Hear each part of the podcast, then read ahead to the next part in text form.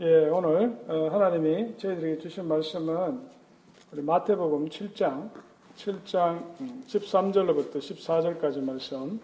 좁은 문으로 들어가라. 멸망으로 인도하는 문은 크고 그 길이 넓어 그리로 들어가는 자가 많고 생명으로 인도하는 문은 좁고 길이 협착하여 찾는 이가 조금이니라. 아멘. 예, 우리 그리고 창세기 구약성경 창세기 14장 17절로부터 23절까지 말씀. 아브라함이 그돌라오멜과 그와 함께한 왕들을 피하 파하고 돌아올 때에 소돔 왕이 사회 꼴짝이 곧 왕의 계곡에 나와 그를 영접하였고 살레망 멜기세덱이 떡과 포도주를 가지고 나왔으니 그는 지극히 높으신 하나님의 제사장이었더라. 그가 아브라함에게 축복하여 가로되 천재의 주제시여 지극히 높으신 하나님이여 아브라함에게 복을 주옵소서. 너희 대적을 내 손에 붙이신 지극히 높으신 하나님을 찬송할지로다 하매 아브라함이 그 얻은 것에서 10분 1을 멜기세덱에게 주었더라. 소도망이 아브라함에게 이르되 사람은 내게 보내고 물품은 네가 취하라. 아브라함이 소돔 왕에게 이르되 천재 주제시요 지극히 높으신 하나님 여호와께 내가 손을 들어 맹세하노니 내 말이 내가 아브라함으로 치붙게 하였다 할까 하여 내게 속한 그것은 물은 한 실이나 신들매라도 내가 취하지 아니하리라. 오직 소년들의 먹은 것과 나와 동행한 아넬과 에스골과 마무리의 분깃을 제할지니 그들이 그 분깃을 취할 것이니라. 아멘. 예, 오늘 저는 이 본문 말씀을 가지고 좁은 문, 어, 좁은 길이라고 하는 그런 제목으로 하나님의 말씀을 전가하려고 합니다. 우리 마태복음에 보면은 예수님이 산상수훈, 산상수훈을 하십니다. 산 위에서 한 아름다운 설교 말씀이라고 하는 뜻이 산상수훈입니다. 마태복음 5장으로부터 7장에 걸쳐서 나오는 예수님의 설교 가운데 가장 주옥 같은 그 말씀이 어, 이 산상수훈입니다. 산상수훈 중에서 우리가 가장 잘 알려진 것이 팔복, Beatitude라고 하는 팔복의 말씀, 그 말씀을 우리가 어, 잘 알고 있습니다. 그런데 오늘 우리가 읽은 이 7장에 나오는 좁은 문, 좁은 길에 관한 이 비유의 말씀도 우리에게 너무나도 잘 알려진 그런 귀한 생명의 말씀입니다. 우리 모두는 인생을 살아가면서 우리 앞에 두 개의 문, 또 두 종류의 길이 있는 것을 경험하게 됩니다. 오늘 성경 말씀대로 한다면 우리에게는 영생으로 인도하는 좁은 문, 좁은 길이 있고 또 우리에게는 멸망으로 인도하는 넓은 문, 넓은 길이 있다는 것입니다. 그런데 왜 생명으로 인도하는 문이 넓고 또 그 길이 어, 문이 넓고 그 길이 넓으면 좋은데 왜 그 길은 좁고 또 왜 그 문은 또 좁은 문이야만 하는가? 그래 그런 의문을 가지게 됩니다. 그래 예수 그리스도를 믿고 또 구원 이후에 우리의 삶을 살아가는 모든 여정이 쉽지 않다는 것입니다. 그 길이 험난하다는 것입니다. 그리고 그 길로 다니는 사람이 많지 않다는 것입니다. 그것을 우리에게 말씀하고 있습니다. 여러분들은 지금 영생으로 인도하는 그런 좁은 문, 좁은 길로 가고 계십니까? 아니면은 내가 교회를 다니지만 나는 여전히 멸망으로 인도하는 그런 넓은 길, 넓은 문으로 지금 가고 있는지 우리 자신을 늘 되돌아볼 수 있어야 합니다. 예전에 사랑의 교회를 담임하셨던 우리 고 오가는 목사님, 돌아가셨던 고 오가는 목사님이 이 좁은 문, 좁은 길로 가는 사람에 대해서 내가 과연 지금 좁은 문, 좁은 길로 가고 있는가? 그걸 어떻게 우리가 확인할 수 있는가? 그거에 대해서 세 가지 말씀을 하셨어요. 예수님께서 이 좁은 문, 좁은 길에 대해서 산상수훈의 이 말씀은요, 예수 안 믿는 사람, 불신자들에 대해서 한 말씀이 아니고 예수님을 따르는 제자들에게 하신 말씀이에요. 교회에 나오는 교인들에게 주님이 하신 말씀이라는 것을 우리가 깨달아야 됩니다. 주님께서 이 좁은 문, 좁은 길에 대해서 말씀하셨는데 그 오 가는 목사님이 세 가지 질문을 하셨어요. 세 가지 질문을 자기 자신에게 한번 던져보라. 그 질문에 내가 대답을 제대로 할 수 있으면 내가 지금 좁은 문, 좁은 길로 가고 있다는 것이죠. 그 첫 번째 질문이 뭔가 하면요. 신앙생활을 하는 것이 정말 어렵다고 생각할 때가 많습니까? 내가 신앙생활을 하니까 야 정말 힘들다. 좀 그만뒀으면 좋겠다. 그렇지만 내가 그만두지 않고 나아가는 그내이 신앙생활이 그냥 편안하고 즐겁고 기쁜 것만이 아니고 아, 정말 힘들다. 아침에 새벽에 일어나서 새벽길에 놀라니까 참 힘들고 주일날 좀 쉬었으면 좋겠는데 일주일 동안 열심히 노동했는데 주말에는 좀 야외에 가서 편안하게 좀 쉬었으면 좋겠는데 아, 나오는 게 힘들다. 아, 내가 정말 헌금 생활, 생활도 어려운데 헌금 생활 하려고 하니까 참 힘들다, 벅차다. 왜 이렇게 또 봉사활동하는 것이 힘드냐. 그래서 우리가 주님을 믿는 것이 정말 어렵다. 뭐, 그냥 단순히 그냥, 아이, 조금 힘들다가 아니고, 아, 정말 힘들다. 음, 정말 힘들다. 그를 그렇게 생각할 때가 맞느냐? 오가노 목사님이 첫 번째 질문을 그렇게 던졌습니다. 또 두 번째는요, 신앙생활을 바로 하기 위해서 내가 무언가 희생을 치르는 것이 있는가? 내가 지금 주님을 섬긴다고 그러는데 내가 주님을 위해서 내가 희생하는 무엇인가 있는가? 그것을 한번 스스로에게 물어보라는 것입니다. 그리고 세 번째로는 하나님 나라에 대한 소망이 주는 기쁨이 내 마음속에서 솟아나고 있는가? 내가 지금 여러 가지로 힘들고 어렵고 하지만은 그러나 그 가운데 내 마음속에 성령이 함께 하심으로 인해서 하나님이 주시는 신령한 기쁨이 그 가운데서 나를 지금 받쳐주고 있기 때문에 내가 힘들지만 앞으로 한 걸음 더 나아갈 수 있는 그런 믿음의 행보를 한다는 것입니다. 여러분들이 이 세 가지 질문에 다 yes라고 대답할 수 있다면 지금 여러분들은 올바른 지금 right track, 지금 올바른 길로 가고 있는 거예요. 그 길로 곧장 가시면은 아마 그 길의 끝에 우리 주님께서 여러분들을 맞이해 주실 것입니다. 그런데 내가 이 세 가지 질문에 다 자신이 없다. 이 세 가지 질문에 나, 아, 이거 지금 오늘 생각해 보니까 다 내가 지금 자신이 없다. 그런 분들은 지금 자신이 가는 길을 다시 한번 돌아봐야 됩니다. 정말 내가 지금 이 가고 있는 길이 영생으로 이르는 생명의 길인지, 영생으로 이르는 생명의 문으로 가고 있는 것인지, 아니면은 많은 사람들과 함께 지금 멸망의 길로 가고 있는 것인지. 때때로 우리가 헷갈립니다. 왜? 많은 사람들이 가는 그 길이 너무나도 좋게 보이고 그 길이 올바른 길인 것처럼 우리에게 비춰지기 때문에 많은 사람들이 착각을 하면서 살아가게 되는 것입니다. 제가 예전에 어, 한 15년 전에 미국에 처음에 유학을 와서 그 유학생 교회를 생겼어요. 그이 이민 교회하고 유학생 교회는 전혀 다릅니다. 그 대부분 다 학생들이에요. 그 레지던트가 뭐 몇 사람 없습니다. 그 그런 교회하고 이 이민 교회하고는 많이 차이가 납니다. 그런데 그 교회도 미국에 있어서 그런지 그 유학생 교회에 문제가 있더라고요. 와서 보니까. 그곳에 도시에 한국교회가 감리교회 하나, 장로교회 하나인데 원래는 감리교회 있다가 분리돼 나와서 장로교회가 생긴 거예요. 근데 와서 보니까 아, 거기에 목사님하고 그 학생들하고 갈등이 있는 거예요. 그 중에 또 레지던트가 또 몇 사람이 있어가지고 그것도 같이 끼어가지고 목사님하고 어, 이 성도들 간에 목사님을 지지하는 사람들이 있고 또 목사님을 좀 반대하는 사람들이 있고 그 상당히 갈등이 있어가지고 교회가 혼란스럽더라고요. 그래서 제가 그곳에 와서 저는 학생들 중에는 나이가 많은 사람이었으니까 그래서 그 교회를 열심으로 어, 가슴을 가슴에 그 기도 기도하면서 오랫동안 기도했는데 어, 그래서 교회가 다행히 안정은 됐어요. 안정이 됐는데 한 번은 제가 기도할 때 하나님 앞에 나와서 기도하는데 하나님이 어, 그때 꿈에, 꿈에 제가 그런 환상을 본 것 같아요. 환상을 주셨는데 그 환상이 뭔가 하면은 제가 어떤 길을 걸어가고 있었는데 그 길은 참 넓은 길이었어요. 많은 사람들이 오고 갔어요. 저도 그 많은 사람들 중에 한 사람으로서 그 길을 따라서 곧장 아, 가고 있었습니다. 뭐 그곳에는 어린아이도 있고 어른도 있고 남녀노소 그 길을 계속 오고 가는데 저도 그 많은 사람들 중에 한 사람으로서 길을 가다가 갑자기 제가 그 길 옆으로 산등성이를 타고 올라가는 작은 길이 있었어요. 제가 왜 그 길로 갔는지 저도 잘 모르겠어요.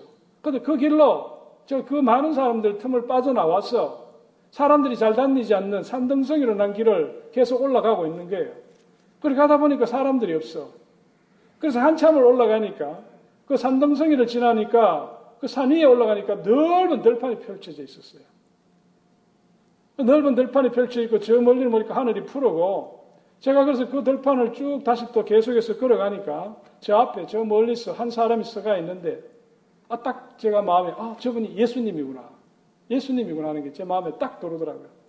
근데 저는 아직 그 얼굴을 기억을 못 하겠어요.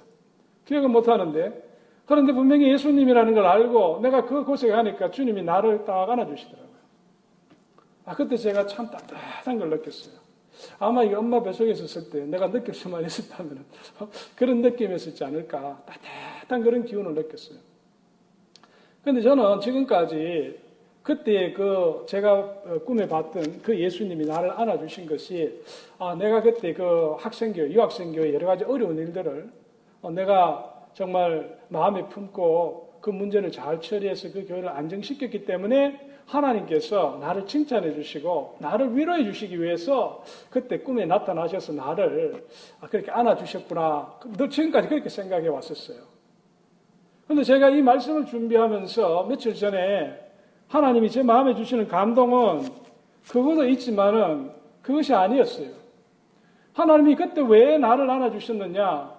하나님께서 장차 저를 목회자로 인도하시기 위해서 그때 저를 그 교회를 섬겼던 저를 보시고 하나님께서 나를 목회자로 부르시기 위해서 그 갈 길을 생각해서 하나님께서 나를 안아주셨구나. 지금 그걸 이제 느끼게 됐어요. 아, 하나님께서 그때 나를 안아주신 것은 과거에 내가 뭘 그때 주님의 몸된 교회를 위해서 헌신한 그것 때문이 아니고 장차 네 갈 길이 험하고 힘드니까 하나님께서 미리 안아주시면서 어, 너 앞으로 고생할 거야. 그 내가 지금 너를 한번 안아줄게. 멀리 우리 자녀들 군대 보낼 때 엄마가 다 안아주잖아요. 너 참 고생할 건데 지금 마지막으로 한번 안아줄게. 아, 그런 마음을 제가 느꼈습니다. 그래서 우리가 이 좁은 길, 어, 좁은 문으로 가는 것, 우리 성도들이 지향해야 될 것은 넓은 문, 넓은 길이 아니고 바로 좁은 길, 좁은 문입니다. 그것은 고난의 길이고 희생의 길이긴 하지만 하나님이 주시는 기쁨이 함께하는 그런 길입니다. 오늘 본문에 나오는 이 아브라함이라고 하는 사람은 우리가 잘 알다시피 믿음의 조상입니다. 믿음의 조상. 믿음의 조상. 그런데 이, 이 아브라함은요, 기독교에서만 믿음의 조상으로 생각하는 게 아니에요. 유대교에서도 아브라함은 믿음의 조상이라고 생각을 하고 또 이슬람교에서도 아브라함은 자기들의 조상이라고 생각합니다. 그렇죠. 아브라함에게서 이 하갈과 사이에 이스마엘이 낳고 이 이스마엘의 후손들이 지금의 다그 어, 중동 지역의 사람들이잖아요. 그래서 이 아브라함은 기독교나 유대교나 또 이슬람교나 다 이 아브라함은 자기의 믿음의 조상으로 생각하는 그런 중요한 인물입니다. 그런데 이 아브라함은 믿음의 조상으로 존경을 받고 있지만은 우리가 성경을 읽어보면은 그 삶이 완벽한 완전한 그런 사람은 아니었습니다. 여러 가지 많은 실수가 있었고 또 그 가운데 예, 여러 가지 큰 허물이 있는 그런 사람이었습니다. 예를 들면은 어, 이 아브라함이 가나안 땅에 살 때에 그곳에 기근이 들었습니다. 가 기근이 들어가지고 먹고 살 것이 없으니까 자기 온 가족을 데리고 애굽으로 내려갑니다. 우리 구약 성경에서는 하나님이 정한 하나님의 땅에서 떠나는 것은 그건 불신앙으로 간주가 됩니다. 그 지역에서 떠나는 것, 다른 지역으로 간다는 것은 그 지역의 신들을 섬기는 그런 우상 숭배와 연결되기 때문에 그런데 이 아브라함이 먹고 사는 것이 힘들어지니까 자기 어, 온 가족을 데리고 애굽으로 내려갈 때 자기 아내 사례가 너무 예쁘니까 너무 예쁘니까 혹시 딴 사람들이 딴 마음을 품을까 싶어서 너를 내 아내가 아니고 내 누이라고 그렇게 다른 사람들을 속입니다. 그래서 성경에 보면 그 일로 인해서 여러 가지 우연곡절이 일어나는데 그 아브라함이 거기서 또 실수를 한 거죠. 또 한 번은 하나님께서 지금 이 아브라함에게 아들을 주시겠다고 약속을 했잖아요. 근데 그 약속이 이루어질 때까지 기다려야 되는데, 25년을 기다려야 되는데, 그 기다리는 시간이 너무 힘드니까 사례가 자기의 여종 하갈에게 하갈을 줘서 그 아브라함과 동침케 하고 그 사이에 아들을 낳았는데 그 아들이 이스마엘이잖아요. 그래서 그로 인해서 또 여러 가지 많은 어려움이 생깁니다. 그래서 아브라함은 믿음의 사람을 우리가 존경을 받고 있지만은 그러나 실제로는 또 여러 가지 그런 어려움들이 있었습니다. 그러니까 우리 성경에 보면은 이런 아브라함처럼 여러 가지 많은 삶의 약점들이 있었지만 하나님께서 그 사람들을 크게 사용한 그런 사람들이 많습니다. 그래서 저는 성경이 다른 책들하고 달리 진실하다는 이유가 성경에는 이 사람이 범죄하면 범죄한 내용을 있는 그대로 보여줍니다. 다윗이 바세바와 간음을 했지 않습니까? 있는 그대로 보여줍니다. 그리고 다윗이 그로 인해서 그 자녀들이 서로 무슨 간음하고 또 어? 서로 그렇게 살려가고 하는 그런 처참한 자녀들 간의 그런 다툼이 적나라하게 다 보여줍니다.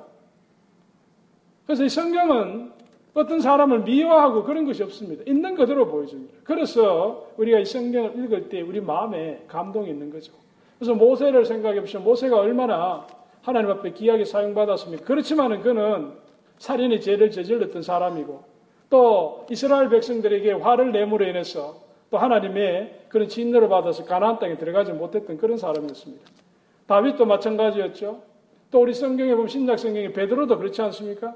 베드로는 얼마나 성격이 급한 사람이었습니까? 예수님보다도 먼저 앞서가려고 했기 때문에 예수님께서 사단아 내 뒤로 물러가라 그렇게까지 책망을 받았던 사람이고 예수님이 잡히시던 그날 밤에 세 번이나 예수님을 부인했던 그런 사람인데 하나님께서 그 베드로를 사용하셨고 또 바울도 기독교를 핍박하던 사람이었는데 하나님께서 그를 사용해 주셨습니다. 그래서 이런 점은 우리에게 큰 위로가 됩니다. 우리 같이 연약한 사람들도 하나님이 우리를 사용하시고자 하신다면 또 언제든지 귀하게 사용할 수 있다는 겁니다. 우리가 완전한 사람이기 때문에 하나님 앞에 쓰임을 받는 것이 아니고 불완전하지만은 또 우리가 가진 장점들이 있기 때문에 하나님 그것을 사용해서 하나님의 일을 이루어가는 것입니다. 근데 오늘 이 본문에 나오는 이 아브라함, 이 본문은요, 아브라함이 지금 전쟁 포로로 끌려가는 자기 조카 롯을 구해가 오면서 또 그 전리품을 가지고 승리해서 지금 에루살렘 근처로 돌아오는데 두 명의 왕이 이 아브라함을 환영하기 위해서 지금 나타난 것입니다.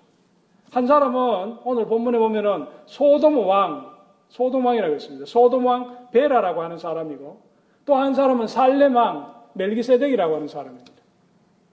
그런데 이 소돔이라는 것은 우리가 잘 알죠. 소돔이라는 것은 아주 풍요로운 곳입니다.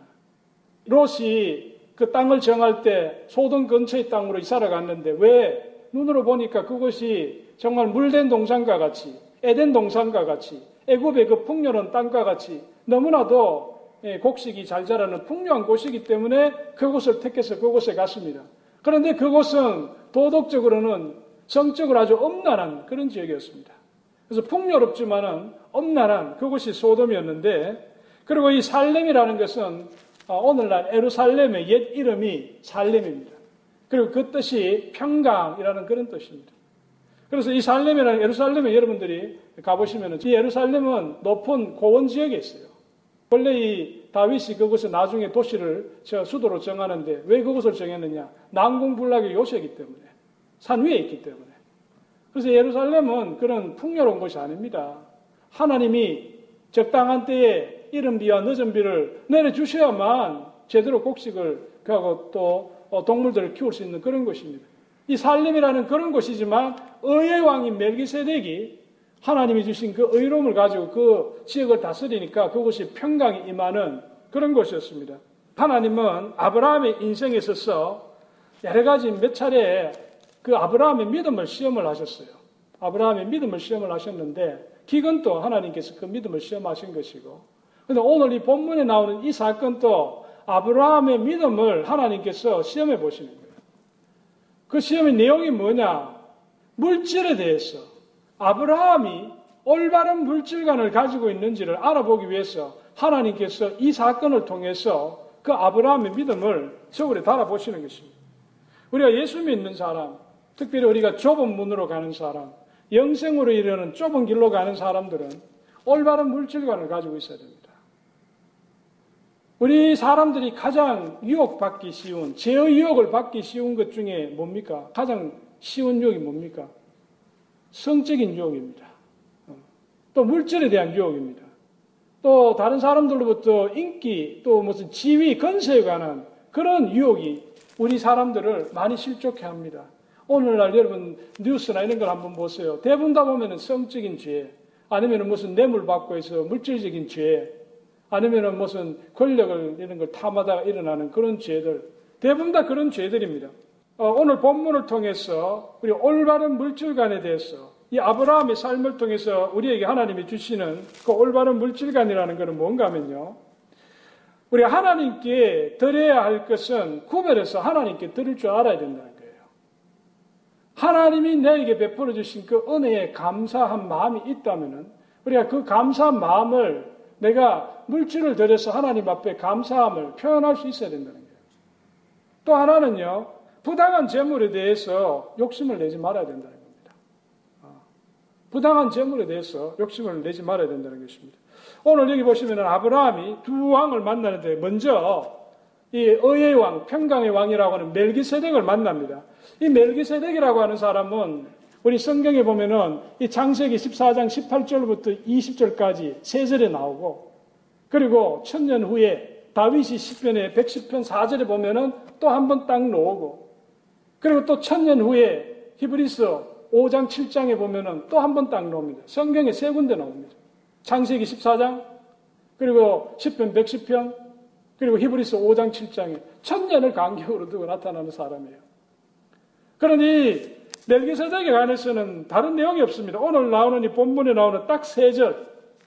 그가 떡과 포도주를 가지고 와서 아브라함에게 주고 하나님의 이름으로 그를 축복했다. 그리고 아브라함이 그에 대해서 자기가 얻은 전리품의 10분의 1을 이 멜기세덱에게 바쳤다. 그것만이 딱 전부입니다.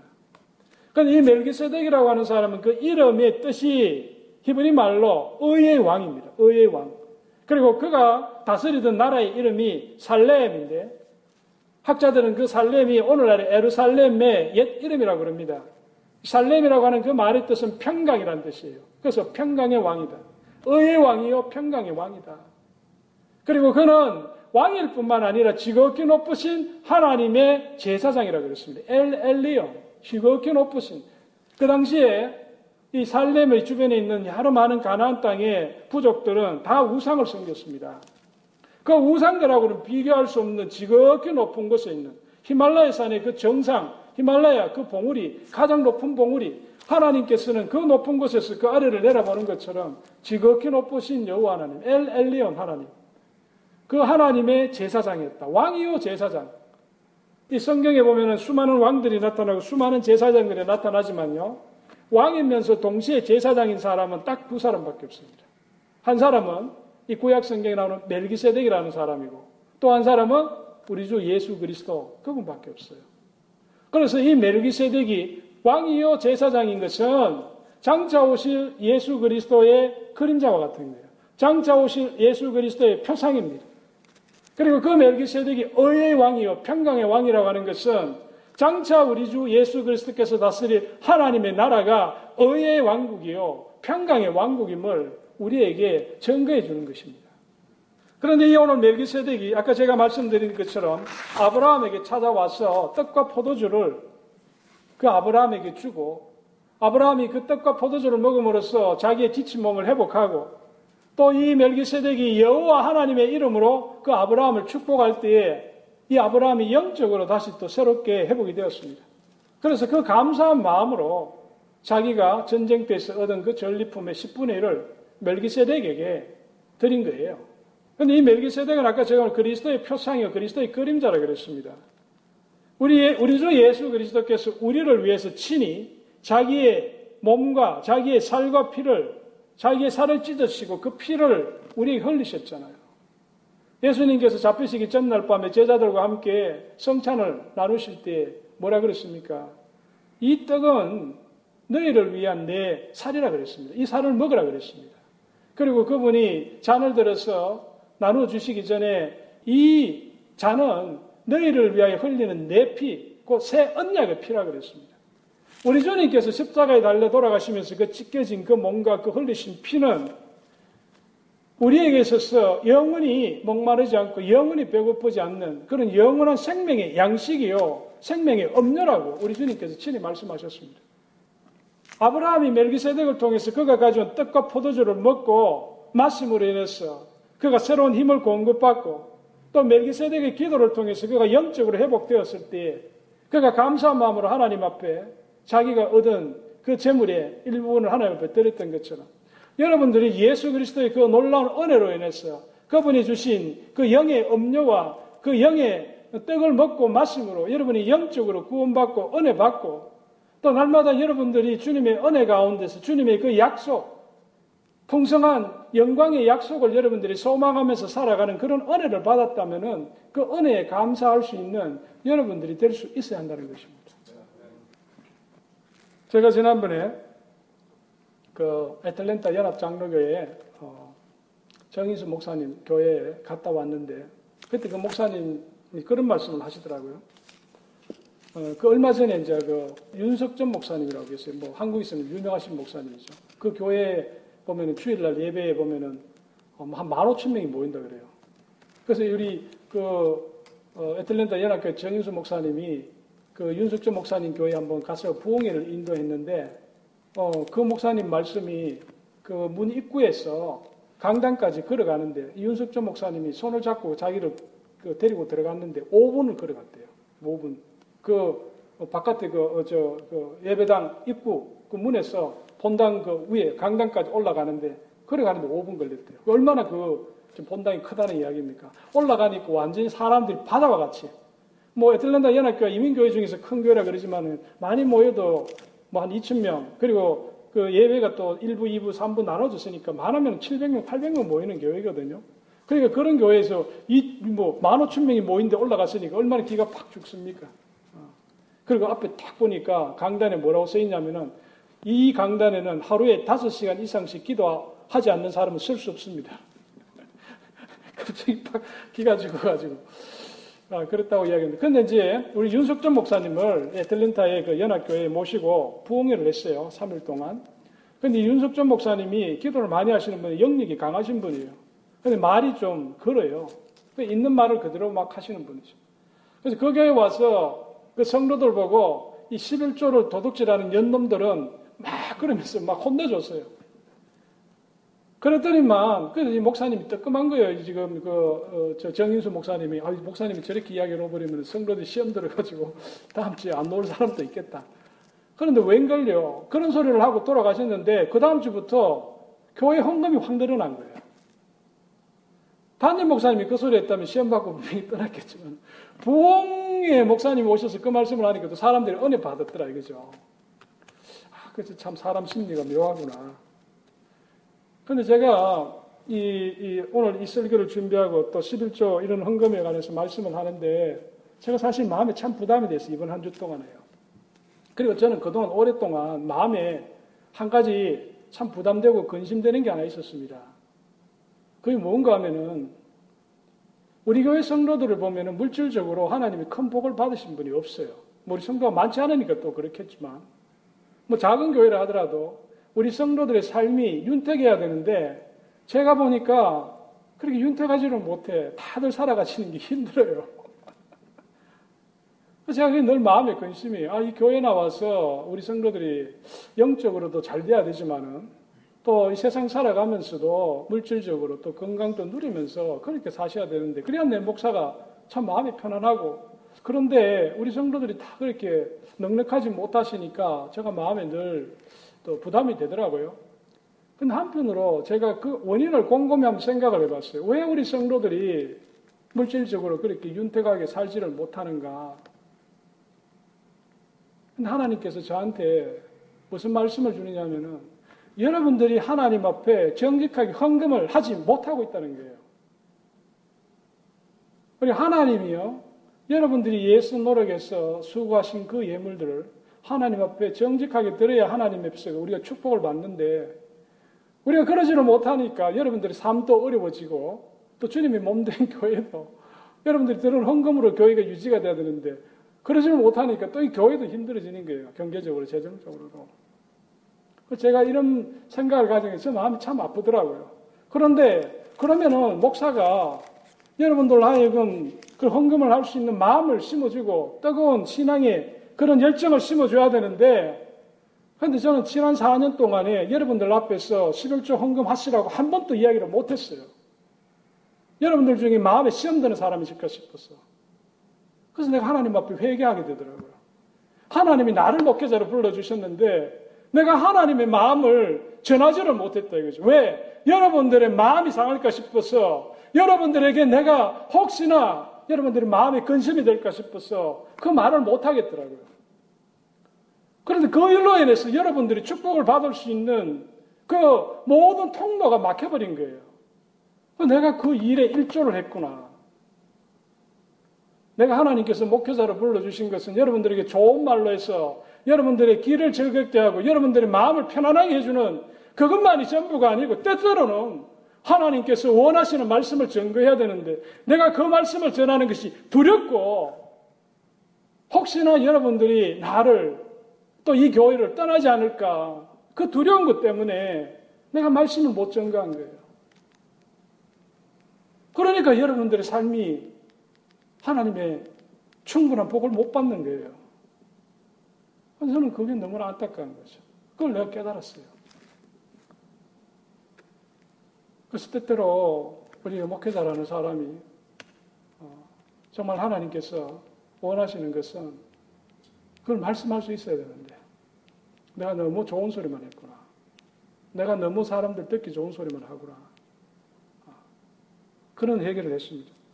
그래서 오늘 이 살레망 멜기세덱에게 아브라함이 그가 받은 것에 대해서 하나님 앞에 감사하면서 그 예물을 드렸던 것처럼 저는 여러분들이 하나님 앞에 정직하게 아, 여러분들의 재물에 대해서 올바른 재물관을 가지시기를 원합니다.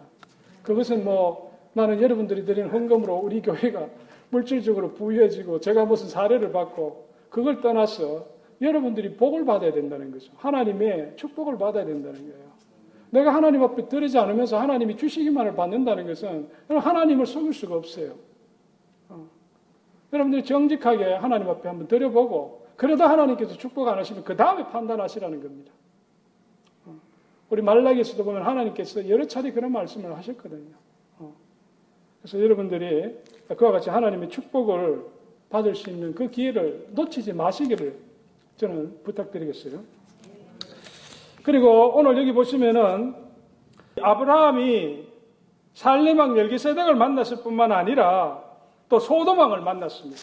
소도망 베라를 만났는데 이 소도망 베라는 지금 아브라함에게 나올 때 떡과 포도주도 안 가져 나왔고 또 이 아브라함을 만났을 때 뭐 축복도 안 했습니다.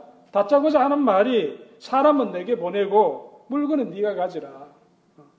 그래도 자기가 체면은 얼굴에 그래도 체면은 있었던지 그래도 물건은 아브라함에게 가지기를 그렇게 말을 했습니다. 그런데 이것이 아브라함에게는 큰 시험거리입니다. 큰 유혹입니다.